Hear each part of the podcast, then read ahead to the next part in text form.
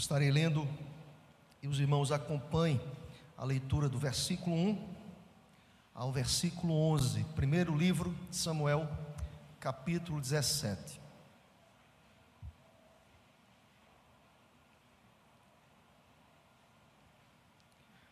Nos diz a palavra do Senhor: ajuntaram os filisteus as suas tropas para a guerra e congregaram-se em Socó, que está em Judá, e acamparam-se entre Socó e Azeca, em Éfes Damim.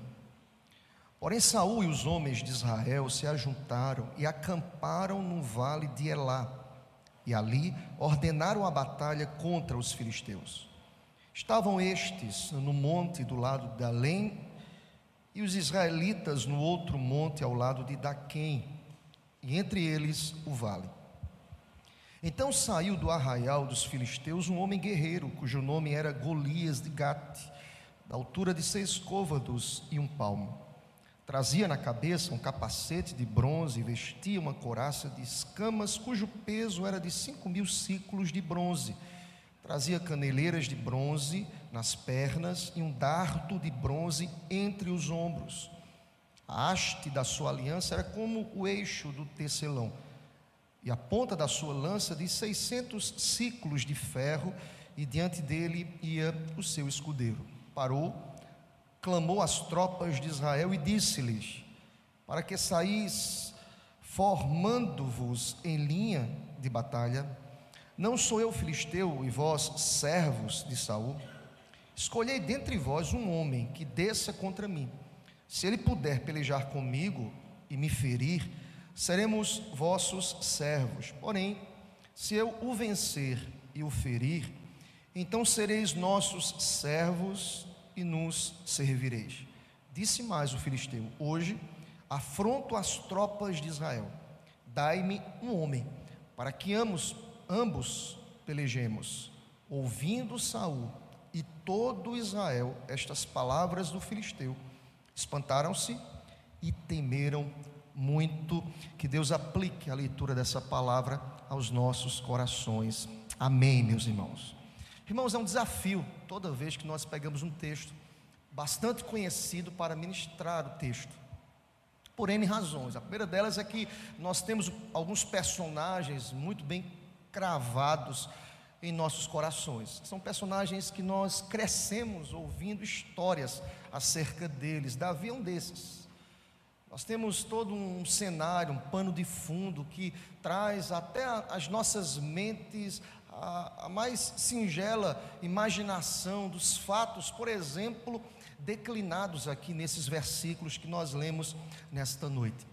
É fato que não só Davi, eu podia declinar aqui tantos homens de Deus que foram ministrados aqui na Bíblia, que foram exemplos, tais como Noé, diante dos seus desafios, a construção de uma arca, a toda, tudo aquilo que envolvia o cumprimento da palavra de Deus a Noé, e ele obedientemente cumpriu, obedientemente atendeu o chamado de Deus, e, e nós conhecemos a história, nós podemos citar Abraão, os seus desafios, deixar sua parentela, sua casa, em ouvir a voz de Deus e obedecer a voz de Deus. Podemos citar Jacó, uma história extremamente marcada pela desobediência, mas Deus, em sua graça, em sua misericórdia, vai ao encontro de Jacó e transforma poderosamente a história desse homem chamado Jacó.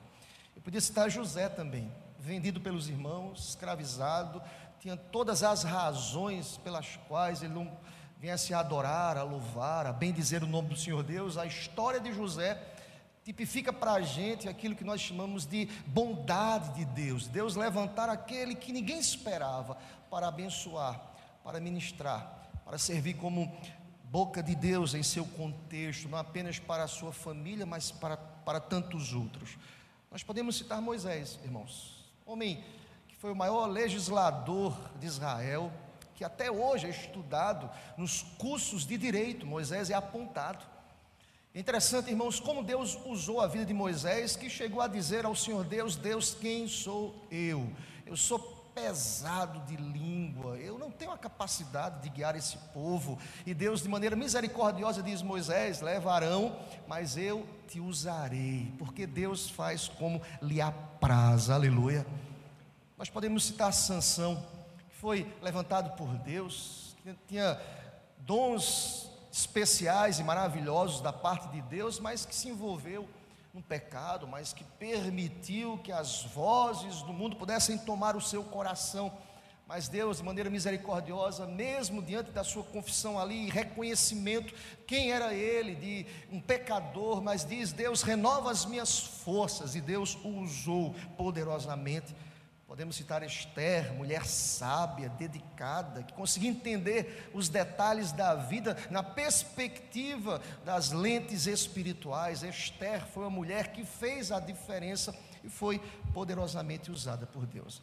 Vamos para o Novo Testamento, eu podia citar Pedro, tão ávido, tão veloz em resolver suas demandas, mas Deus o usou, ele que disse assim: Deus, eu estou disposto a entregar o meu corpo a ti, mas o nega desobedece, faz aquilo que muitas vezes nós fazemos, irmãos.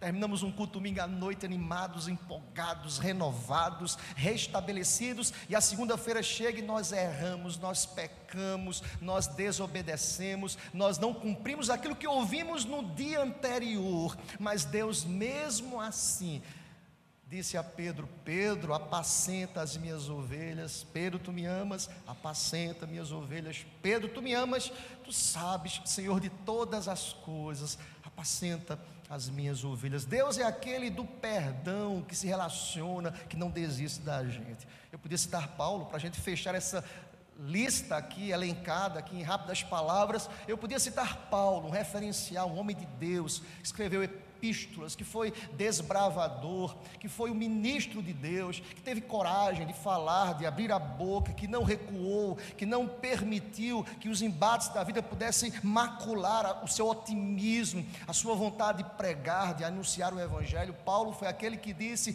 Cristo vive em mim, Deus usa-me, mas eu sou o pior dos pecadores, eu sou miserável, eu não sou digno, mas Deus, eu sei que a suficiência vem pela tua graça. Paulo foi esse também poderosamente usado por Deus. Irmãos, nós temos muitas biografias bíblicas. E eu diria, irmãos, que todas elas intrigantes, todas elas levam aos nossos corações um avivamento, um renovo para a nossa alma.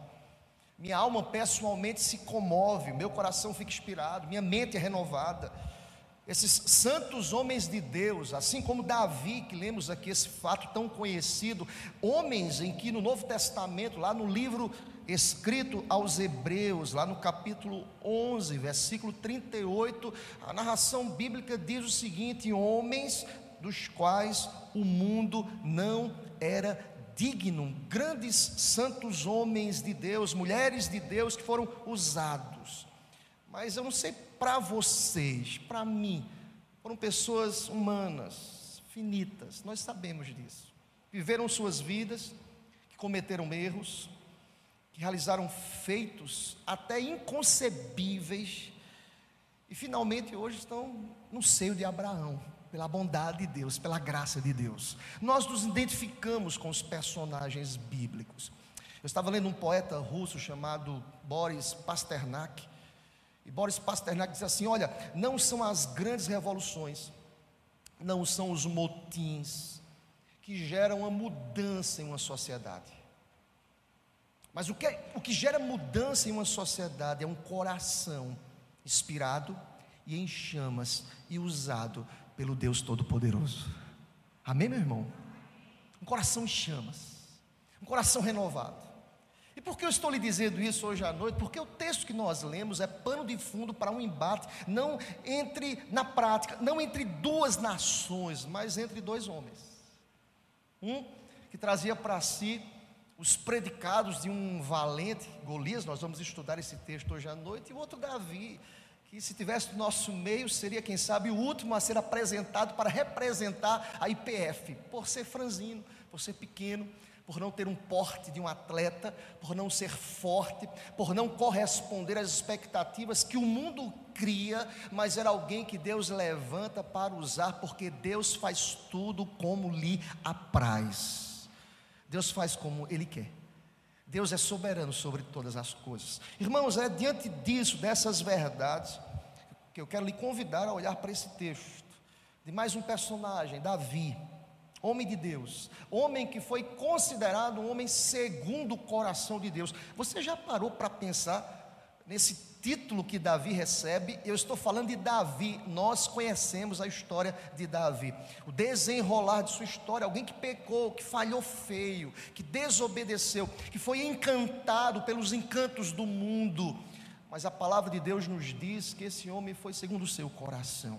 Eu queria que você olhasse para esse texto comigo que você olhasse para esse capítulo, que é dedicado ao rei Davi, que nos fala acerca da batalha mais famosa do Velho Testamento.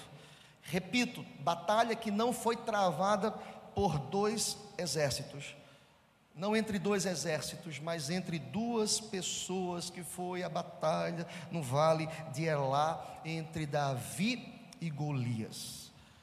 Só que você entenda geograficamente como é esse vale de Elá. O texto vai nos explicar eh, de maneira muito prática, irmãos, esse vale, que é um grande desfiladeiro, de um metro e meio de largura. De um lado ficava uma enorme encosta de 800 metros, do outro lado oposto achava-se também outra encosta de 800 metros e o exército de Israel estava entre, entrecheirado no encosta e na outra o exército filisteu. Por que nós afirmamos isso? É só olhar para o texto, do versículo 1 ao versículo 3. Diz lá que os ajuntaram-se os filisteus, verso 1, com as suas tropas, estavam aí nesse desfiladeiro. Verso 2: Porém, Saul e os homens de Israel se ajuntaram e acamparam no vale de Elá, e ali ordenaram a batalha contra os filisteus. Estavam estes no monte do lado da além e os israelitas no outro monte, do lado da Quem, e entre eles um vale. A cena é apresentada aqui no texto para a gente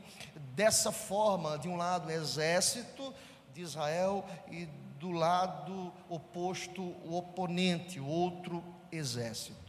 Mas a história não para por aqui, irmãos. O texto que lemos nos diz que havia um personagem nesse cenário chamado Golias.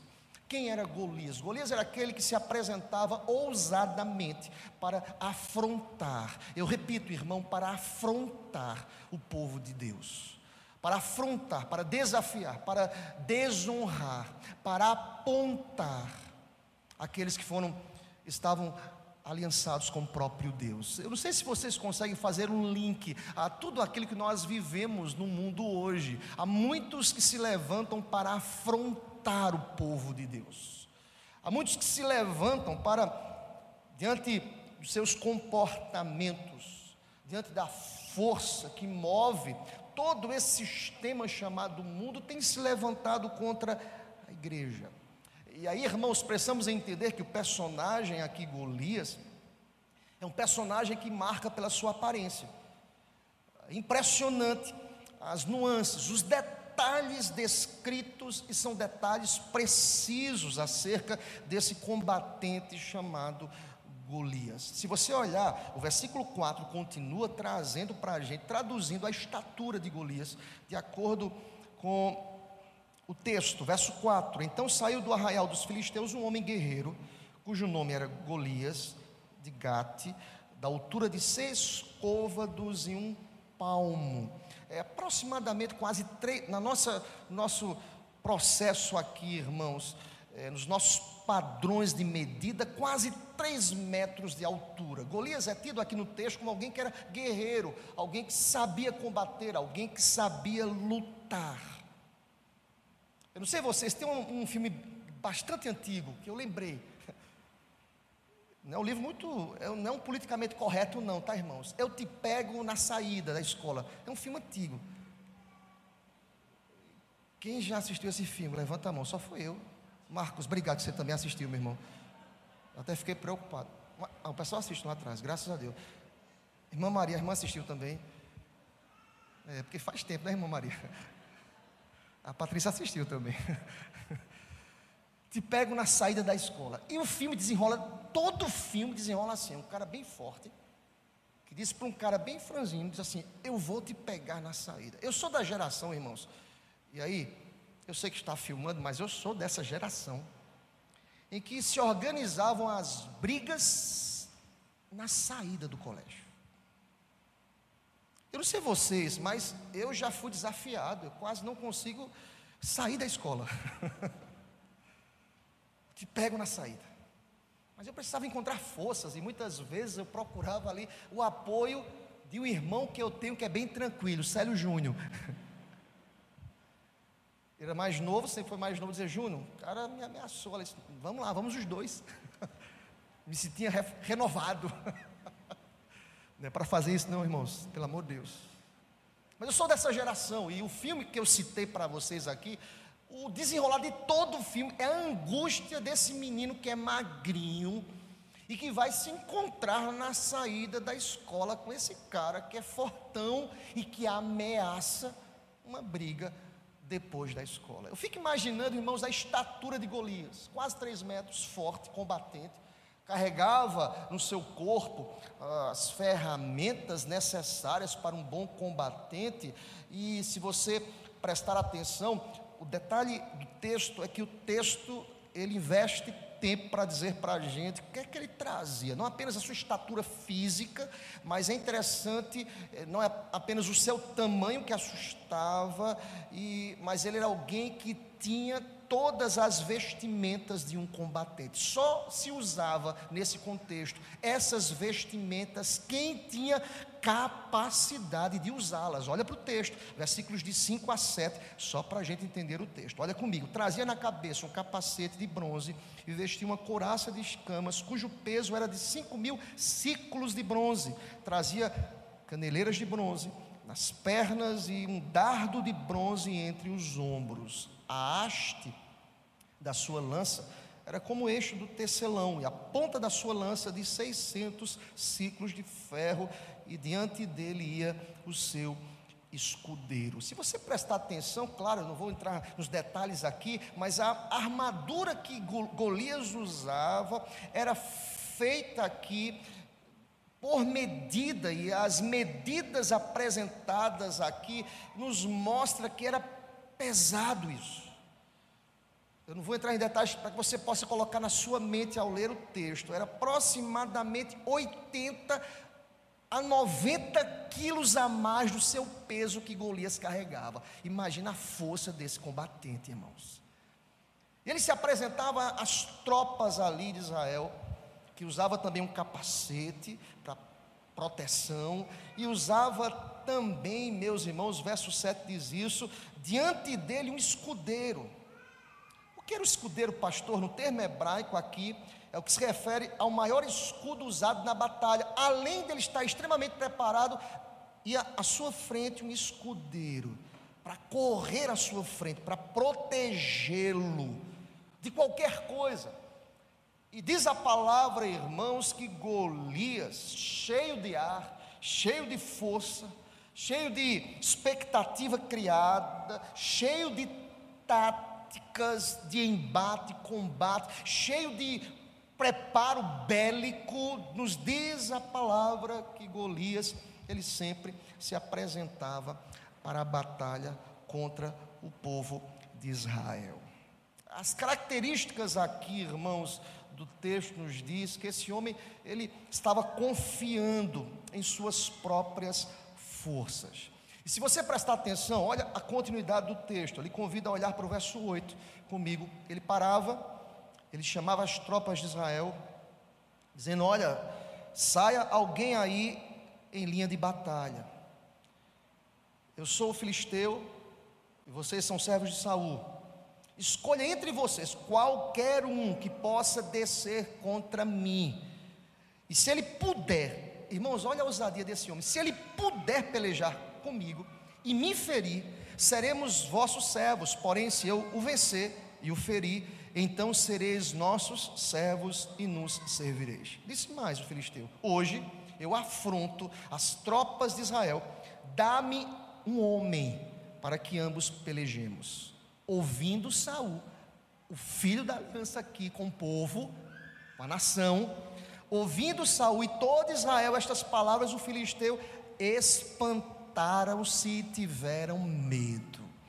Irmãos, o primeiro bloco desse capítulo 17 é para nos mostrar que aquele que afrontava o povo de Israel era alguém que estava confiando em suas próprias forças.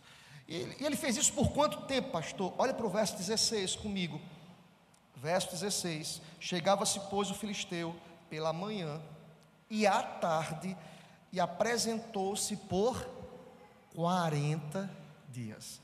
Irmãos, pensa comigo, pela manhã e à tarde, 40 dias esse homem se vestia para combate e gritava para as tropas que estavam do outro lado de Israel: Eu quero um homem que tenha coragem de brigar comigo. Você imaginou, meu irmão, isso aí? Eu não sei vocês, mas quando eu leio esse texto me dá uma raiva, Deus me perdoe. Mas não tem um homem para lutar com esse cara. Pelo amor de Deus. Se fosse aqui no Nordeste, ele ia ver o dele. Tem um homem que vinha me enfrentar, rapaz. 40 dias de manhã e à tarde. Manda um homem aí. Eu conheço os irmãos aqui da igreja, não vou ficar quietinho, não, viu?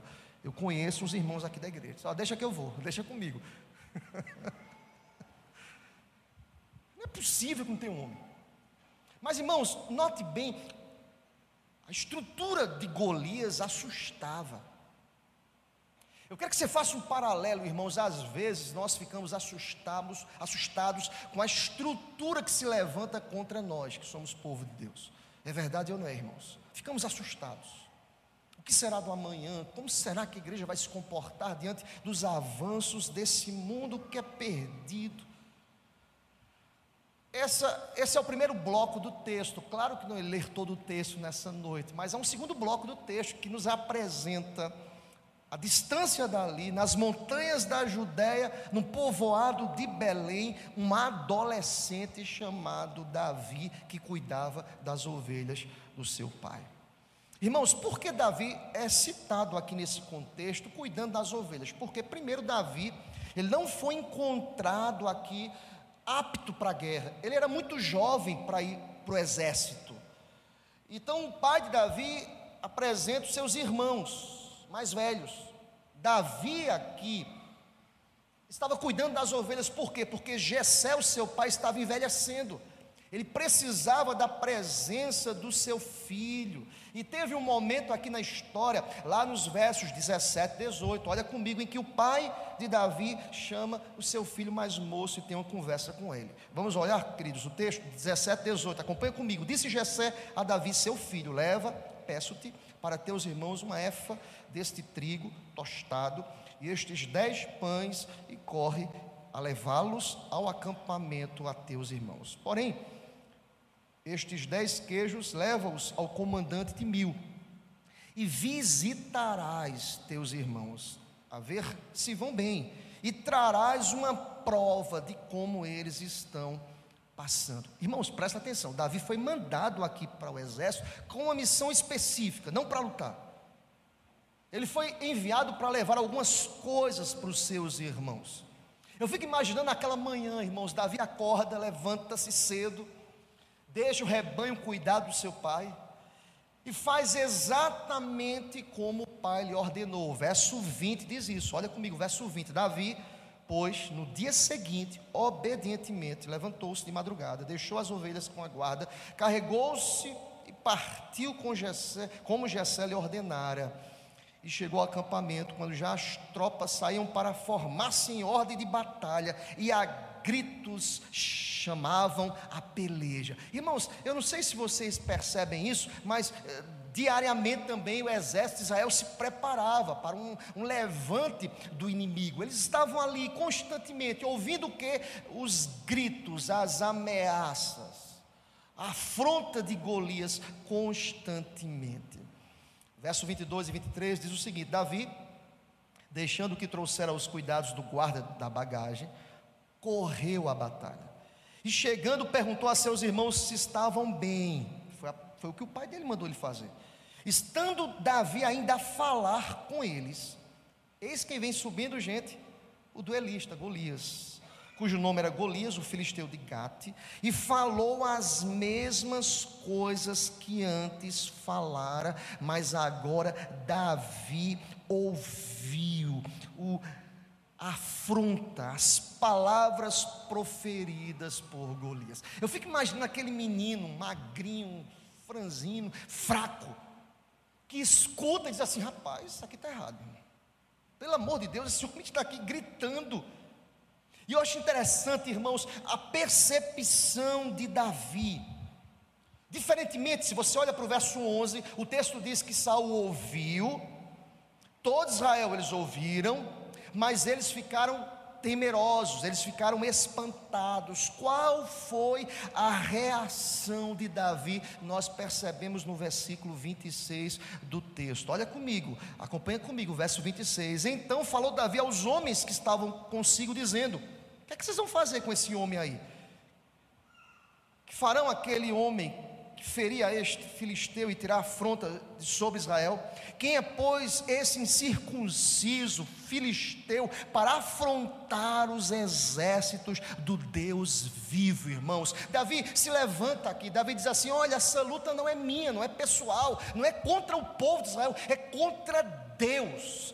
Presta atenção, irmãos. Eu quero que você faça esse link hoje à noite. A nossa luta não é contra a carne, contra sangue, contra o sistema, contra como, como sistema, mas a nossa luta é contra os principados, as potestades do mal. A luta não é pessoal, não é que eu tenho que vestir uma camisa de guerreiro e sair como um dia de fúria, diz um filme, um dia de fúria. Não, irmãos, é Deus que é o justo juiz, é Deus que está à frente, é Deus que usa a igreja, é Deus que soberanamente manifesta a justiça, mas a igreja precisa aprender a fazer o que Davi fez. Deus, eis-me aqui, Deus, usa-me, Senhor Deus, Deus, eu não posso calar diante dessas afrontas. Quem é esse incircunciso? Quando Davi usa essa expressão, irmãos, aqui no texto, como acabamos de ler, versículo 26, Davi diz: Quem é esse que não está aliançado com Deus, que tem coragem de afrontar o nosso Deus? Quem é esse?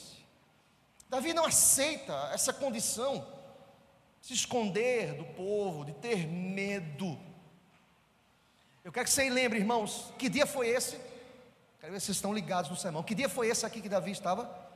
O quadragésimo primeiro dia que Golias afrontava o povo de Israel. Quantos dias esse povo ouviu a afronta? 40. Quantos dias Davi escutou essa afronta? Um dia. Mas ele disse: não pode ser assim. E é interessante, irmãos, quando Saul soube das perguntas levantadas e os comentários de Davi, ele mandou buscá-lo. Traz esse menino aí, pelo amor de Deus, ele é corajoso demais. Verso 31, olha comigo, verso 31. Ouvindo as palavras que Davi falara, anunciaram-nas a Saul que mandou chamá-lo. Manda chamar esse menino aí. E diz Davi no verso 32: Não desfaleça o coração de ninguém por causa dele. Teu servo irá pelejar contra esse filisteu. Irmãos, parece absurdo que nós estamos lendo aqui. Davi disse assim: Olha, se ninguém quer lutar, pode contar comigo, eu estou aqui, eu vou. Pode ter certeza, pode me convocar. É interessante, irmãos, como o homem muitas vezes ele se impressiona com aquilo que é exterior, ele não consegue ver o coração.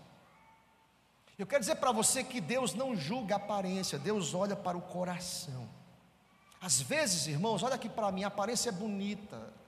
Às vezes é um combatente que se apresenta aqui dominicalmente, até com as vestes diferenciadas, né? Vai dirigir, vai pregar, vai ser liturgo, ou vai cantar alguns louvores. Às vezes, aparentemente, nós pensamos assim: chama ele que ele resolve. Eu lembrei de um fato que aconteceu comigo alguns anos atrás, irmãos. Eu estava em Natal alguns irmãos já conhecem, participando de um evento.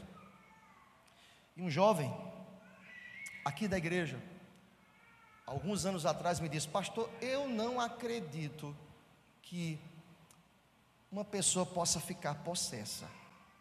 E nós conversamos no gabinete por algum tempo, e, providência de Deus, nós fomos juntos para esse evento lá em Natal. O que aconteceu, irmãos? Esse jovem estava lá. Em um momento desse evento, um outro jovem ficou possesso. E lembro-me que eu estava em uma sala, participando lá do momento de oração, e chega alguém correndo, dizendo: Pastor, vem cá. Eu percebi pelo semblante o desespero, a pessoa me chamando. Eu encostei, disse: O que foi que houve? Pastor, tem um jovem possesso. Eu disse: Não tem crente lá, não é? tem crente lá, tem um monte, pastor, mas eu percebi que alguns estão saindo. Era Golias lá dizendo: Tem crente aí? E, os, povo, os caras até que eu considerava, viu, irmãos? Sim, de fria de frente. Quando eu estava indo para o jovem possesso, eu vi alguns líderes voltando. Eu disse, rapaz, não é lá, isso é pastor, resolve lá para a gente. Eu fui. E ali, pela graça de Deus, aquele demônio bateu em retirada, porque o poder não está em nós. O poder está naquele que é poderoso. O nome de Jesus tem poder. É interessante, irmãos, como muitas vezes nós esperamos que alguém faça. Às vezes, irmãos, nós esperamos que aquele que tem as vestimentas, aquele que está à frente, aquele que conduz, não, irmãos. Nós entendemos que Deus pode usar a quem Ele quiser usar. Davi vem para desconstruir o princípio aqui humano, que somente os mais fortes, somente aqueles que estavam preparados podiam entrar em linha de batalha contra Golias. Não, irmãos, Deus confunde, Deus faz para que a glória seja acreditada a Ele. A glória não é nossa, todo louvor pertence a Deus. Aleluia. Aí Saul, naquela conversa, olhando para, um minguado Davi, diz assim: rapaz, olha, você, verso 33, olha comigo. Contra o filisteu você não pode ir pelejar, meu filho, vá para casa, baixa a bola, você é moço, ele é guerreiro. Eu tenho, tenho até cuidado desse menino aqui, manda esse menino para casa, porque você tá, se trata de Golias. Olha o que Davi vai dizer, irmãos. Veja como Davi ele descreve a sua confiança em Deus, dizendo: Olha, Deus já me usou e Deus já me livrou contra um urso e contra um leão. Veja o verso, acompanha comigo o verso 37, acompanha comigo, vai comigo. Disse mais Davi: O Senhor me livrou das garras do leão e das do urso, ele me livrará da mão deste filisteu. Ou seja, eu não confio em mim, essa é a diferença. Eu não estou acreditando em minha própria força, eu não sou digno, mas maior é aquele que está em mim. Deus é poderoso. Eu quero dizer hoje à noite, às vezes, um problema gigante se apresenta diante de nós não confie em si mesmo, mas diga: Deus, tu és o meu socorro, tu és a minha suficiência, tu és todo-poderoso. O Senhor pode fazer, porque o Senhor é Deus, aleluia. Eu não sei vocês, mas eu estou falando de Saul, líder, que diante dos argumentos de Davi, finalzinho do versículo 20, 37, acompanhe comigo, ele diz a Davi: Meu filho vai, e o Senhor será contigo, vai. Esse menino tem muita fé. Presta atenção, querido. Às vezes tem gente em casa que não acredita na nossa relação com Deus. Deixa eu explicar isso para você. Às vezes nós temos uma experiência com Deus, que Deus fala o coração da gente através de uma palavra, e às vezes a incredulidade começa em casa. A pessoa diz: Rapaz, você está dizendo, mas faça. Eu já passei por isso, irmãos. Diz assim, até diz assim, minha filha, será que vale? Vamos crer, meu irmão.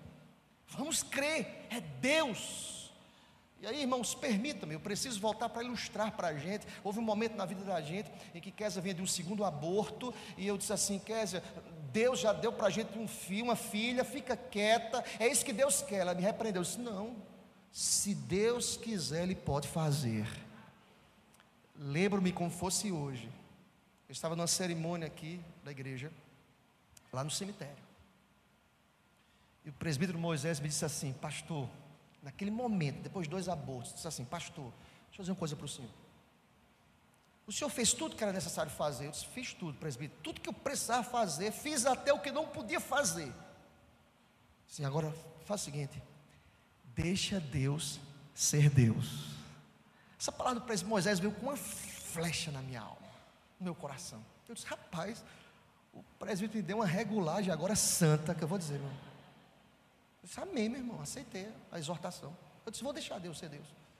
Eu vou tirar um pouco o controle das minhas mãos, porque nós providenciamos, irmãos. O médico diz: façam isso. Nós fizemos tudo aquilo prescrito pelo médico, mas o controle estava nas mãos da gente.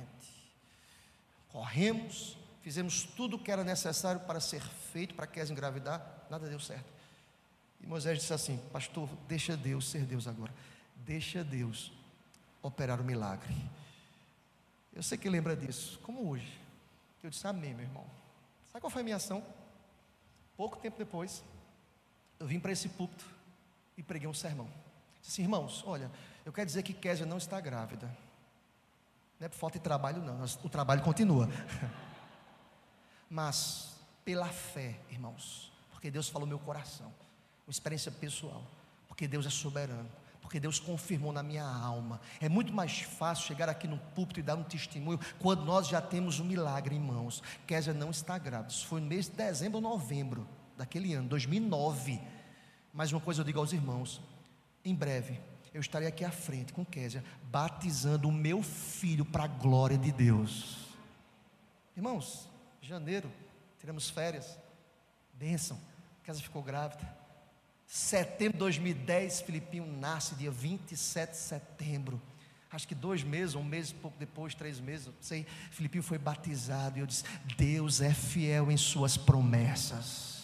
Eu quero dizer nessa noite, irmão, Tira o controle da tua vida. Você não pode acrescentar um côvado. Davi não se apresenta como melhor lutador aqui, como melhor combatente como alguém que tenha as ferramentas corretas. Eu quero dizer para você que está em luta, em batalha, que tem ouvido as afrontas do inimigo, que tem ouvido um exército inimigo que tem se levantado, levanta um homem. Quem sabe, irmão, você não se sente preparado para isso. Davi não se sentia, irmãos, mas ele diz: Quem me livrou do urso, do leão, foi Deus. A suficiência vem do Senhor. Seja bendito o nome do Senhor para sempre.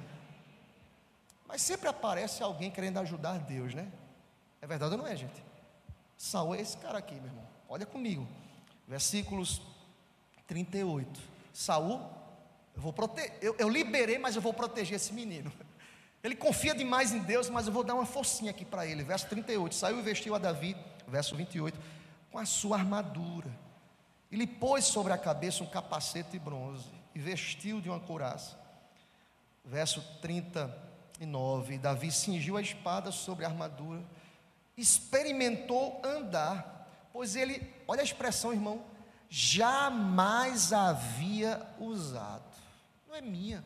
Eu não sei nem como é que usa isso. Sabe o que ele disse a Saul? Eu não posso andar, eu nem saio do lugar com isso. Eu nunca usei. E Davi tirou aquilo de sobre si, meus irmãos. Olha, presta atenção que eu vou lhe dizer. Eu acabei de contar uma experiência pessoal minha. O que dá certo para uma pessoa não necessariamente dá certo para outra pessoa. Deus nos usa como somos e com que temos. O segredo, irmão, é oferecer tudo a Deus. Deus, eu não quero confiar naquilo que deu certo no outro, eu quero confiar em Ti, eu quero descansar em Ti, eu quero ser usado por Ti, para que a glória seja acreditada a Ti. Aleluia. E nós percebemos isso quando Davi, lá no verso 40, estamos caminhando aqui para o final dessa exposição, verso 40, sabe o que ele fez? Ele tomou seu cajado na mão escolheu para si cinco pedras lisas. Eu estava ouvindo um sermão e o pregador disse assim: por que ele pegou cinco pedras, pastor? Eu já vi sermão com uma alegoria absurda. A primeira pedra representa a segunda pedra. O texto não diz isso, irmãos. Eu vou ser bem prático para os irmãos. Acho que ele pensou assim: rapaz, eu tenho experiência. Porque se eu errar a primeira, a segunda eu acerto. Se eu errar a segunda, não é possível que a terceira não acerte. Mas vai que eu errar a terceira, tem uma quarta aqui. Vai que das quatro tentativas não é possível que uma pedra dessa não pegue na testa desse gigante. Alguém perguntou, pastor, por que Davi pega pedras? Porque nesse contexto, irmãos, o que era mais insignificante aqui eram justamente as pedras para lutar contra um guerreiro. Mas percebam, irmãos, Davi não projetou sobre essas pedras nenhum poder mágico.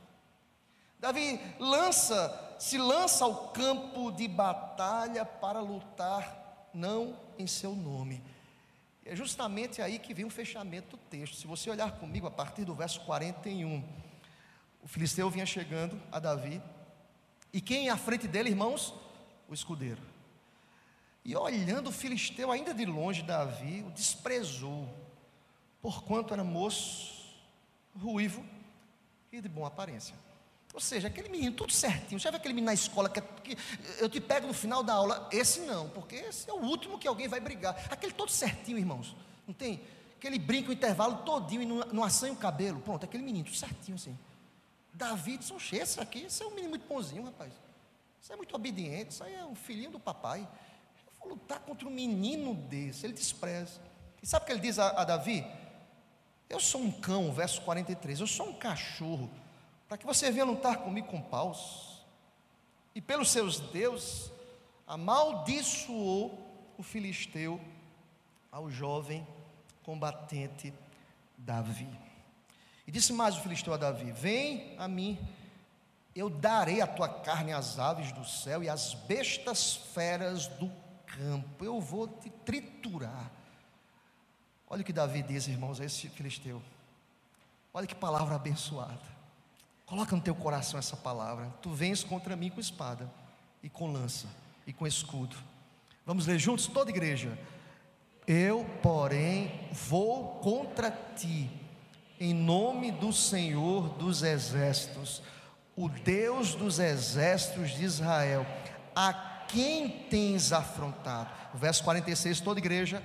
Hoje mesmo o Senhor te entregará nas minhas mãos ferir-te-ei, tirar-te-ei a cabeça, e os cadáveres do arraial dos filisteus darei. Hoje mesmo as aves dos céus e as bestas feras da terra, e toda a terra saberá quem é o Deus de Israel. Você pode dizer amém para essa palavra? Glória a Deus, irmãos. Irmãos, não é nada sobre nós, eu tenho dito isso aqui à igreja, não é nada sobre nós.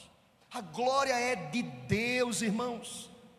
A intimidação, a nossa maior batalha quando nós enfrentamos os gigantes, o que é que Golias fez? Quis intimidar Davi. Você é um menino, pode vir, eu vou te triturar agora, eu vou te destruir. Não é assim que o sistema se levanta muitas vezes contra os filhos de Deus. Eu vou te triturar, vou passar por cima, meu irmão. Quantas vezes mais nós precisamos aprender que a nossa confiança, a nossa suficiência está no Senhor. Eu, eu, acho impressionante, irmãos, as expressões usadas aqui por Davi, ainda hoje, ele repete isso duas vezes: é a fé, é a confiança, é o que Hebreus 11, 1 nos diz: a fé é a certeza das coisas que não se veem. Ele contemplava pela fé a vitória, ele descansava no Senhor, seja bendito o nome nome do Senhor para sempre. Olha o que diz o verso 47, meu irmão. Olha comigo. Olha que texto maravilhoso. Vamos ler juntos? 47, toda igreja. Saberá toda esta multidão que o Senhor salva, não com espada, nem com lança, porque do Senhor é a guerra e Ele vos entregará nas nossas mãos. Seja bendito o nome do Senhor. Preste atenção, querido, aplique essa palavra ao teu coração. Nós não precisamos usar as armas do mundo. Você crê nisso? Diga amém, eu creio. A igreja não precisa das armas do mundo. A igreja precisa de misericórdia, de amor, de graça. A igreja precisa depender de Deus, a igreja precisa olhar para Deus, a igreja precisa compreender e fazer uma leitura correta de todas as coisas, para que a igreja possa reafirmar todos os dias: o Senhor está conosco, e se o Senhor está conosco, nós somos em Cristo mais do que vencedores, aleluia. Eu quero concluir essa palavra dizendo três coisas, só quero declinar, irmãos, não olha para o relógio, não, viu, meu irmão, fica na benção. Três coisas para você. Viram o tema do sermão hoje? Vencendo gigantes. Vamos repetir a expressão? Vencendo gigantes. Deixa-me te dizer três coisas para concluir essa palavra. A primeira delas é que enfrentar gigantes é uma experiência que intimida, irmãos. Em nenhum momento o texto diz que seria fácil aqui, em nenhum momento o texto disse assim: olha, coisa boa, Davi chegou lá, achou tudo muito tranquilo. Não. Enfrentar gigantes é algo que intimida. Eu conheço pessoas que já desistiram dessa luta. Eu conheço pessoas que já desistiram da família, eu conheço pessoas que já desistiram dos filhos, eh, do marido, da esposa, eh, da vida com Deus, dos trabalhos, dos desafios. Eu conheço pessoas que estão tão intimidadas que já desistiram. Golias é muito grande, pastor. Enfrentar gigantes intimida, irmãos. Seja em qual esfera, em qual realidade, seja qual for, intimida porque nós somos limitados, porque nós somos finitos, porque nós somos frágeis. Mas há uma segunda verdade também, não apenas intimida, enfrentar gigantes é uma experiência solitária, irmãos. Nós podemos contar com a oração da igreja, nós podemos contar com o apoio pastoral, o apoio dos presbíteros, diáconos, da liderança, do pequeno grupo, dos irmãos que caminham mais próximos, mas entenda, enfrentar gigantes é uma experiência solitária. Davi me ensina aqui, sozinho, mas confiando em Deus, porque com Deus nós somos maioria, com Deus nós somos mais do que vencedores. Seja bendito o nome do Senhor. Mas é uma experiência solitária. Deixa eu dizer uma coisa para você, querida irmã e querido irmão. Deus contempla e tem contemplado as tuas orações, o teu choro. Deus sabe o que você tem passado. Deus sabe porque você está aqui hoje à noite. Deus sabe que você já disse várias vezes. Eu estou tão sozinho, sozinha. Deus sabe, Deus conhece. Eu quero dizer para você, o mesmo Deus que conduziu Davi para o campo de batalha, solitariamente estará conduzindo as nossas vidas, porque Deus é fiel, apesar das nossas infidelidades. Eu concluo dizendo, além de ser um enfrentamento que intimida, que é solitário, por fim, enfrentar gigantes é uma experiência que fortalece a nossa fé em Deus. Você crê nisso? Eu creio. Fortalece. Todo mundo que passa pelo enfrentamento com um gigante, seja qual for, quem sabe a realidade que se agigantou à sua frente, seja a sua casa, seja o seu trabalho, seja as portas fechadas, seja o que for, querido, seja uma enfermidade que tem batido à tua porta, seja a realidade das perdas, tem sido um gigante. Mas eu quero dizer para você que quando nós enfrentamos gigantes, nós saímos mais fortalecidos com o Senhor. Você crê nisso, meu querido? Eu creio. Interessante, irmãos, para a gente fechar, o verso 49 vai dizer o seguinte: Davi meteu a mão no alfoge, verso 49, e tomou dali uma pedra, e com a funda lhe atirou, e feriu o filisteu na testa, e a pedra encravou-se-lhe na testa e ele caiu com o rosto em terra. Verso 50. Assim prevaleceu Davi contra o filisteu com uma funda e com uma pedra. Lembra quantas pedras ele pegou? Com uma pedra e o feriu e o matou.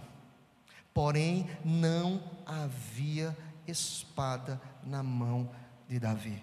Pelo que correu Davi, e lançando-se sobre o filisteu, tomou-lhe a espada, desembaiou-a e o matou, cortando-lhe com, com ele a cabeça. Vendo os filisteus que era morto o seu herói, fugiram.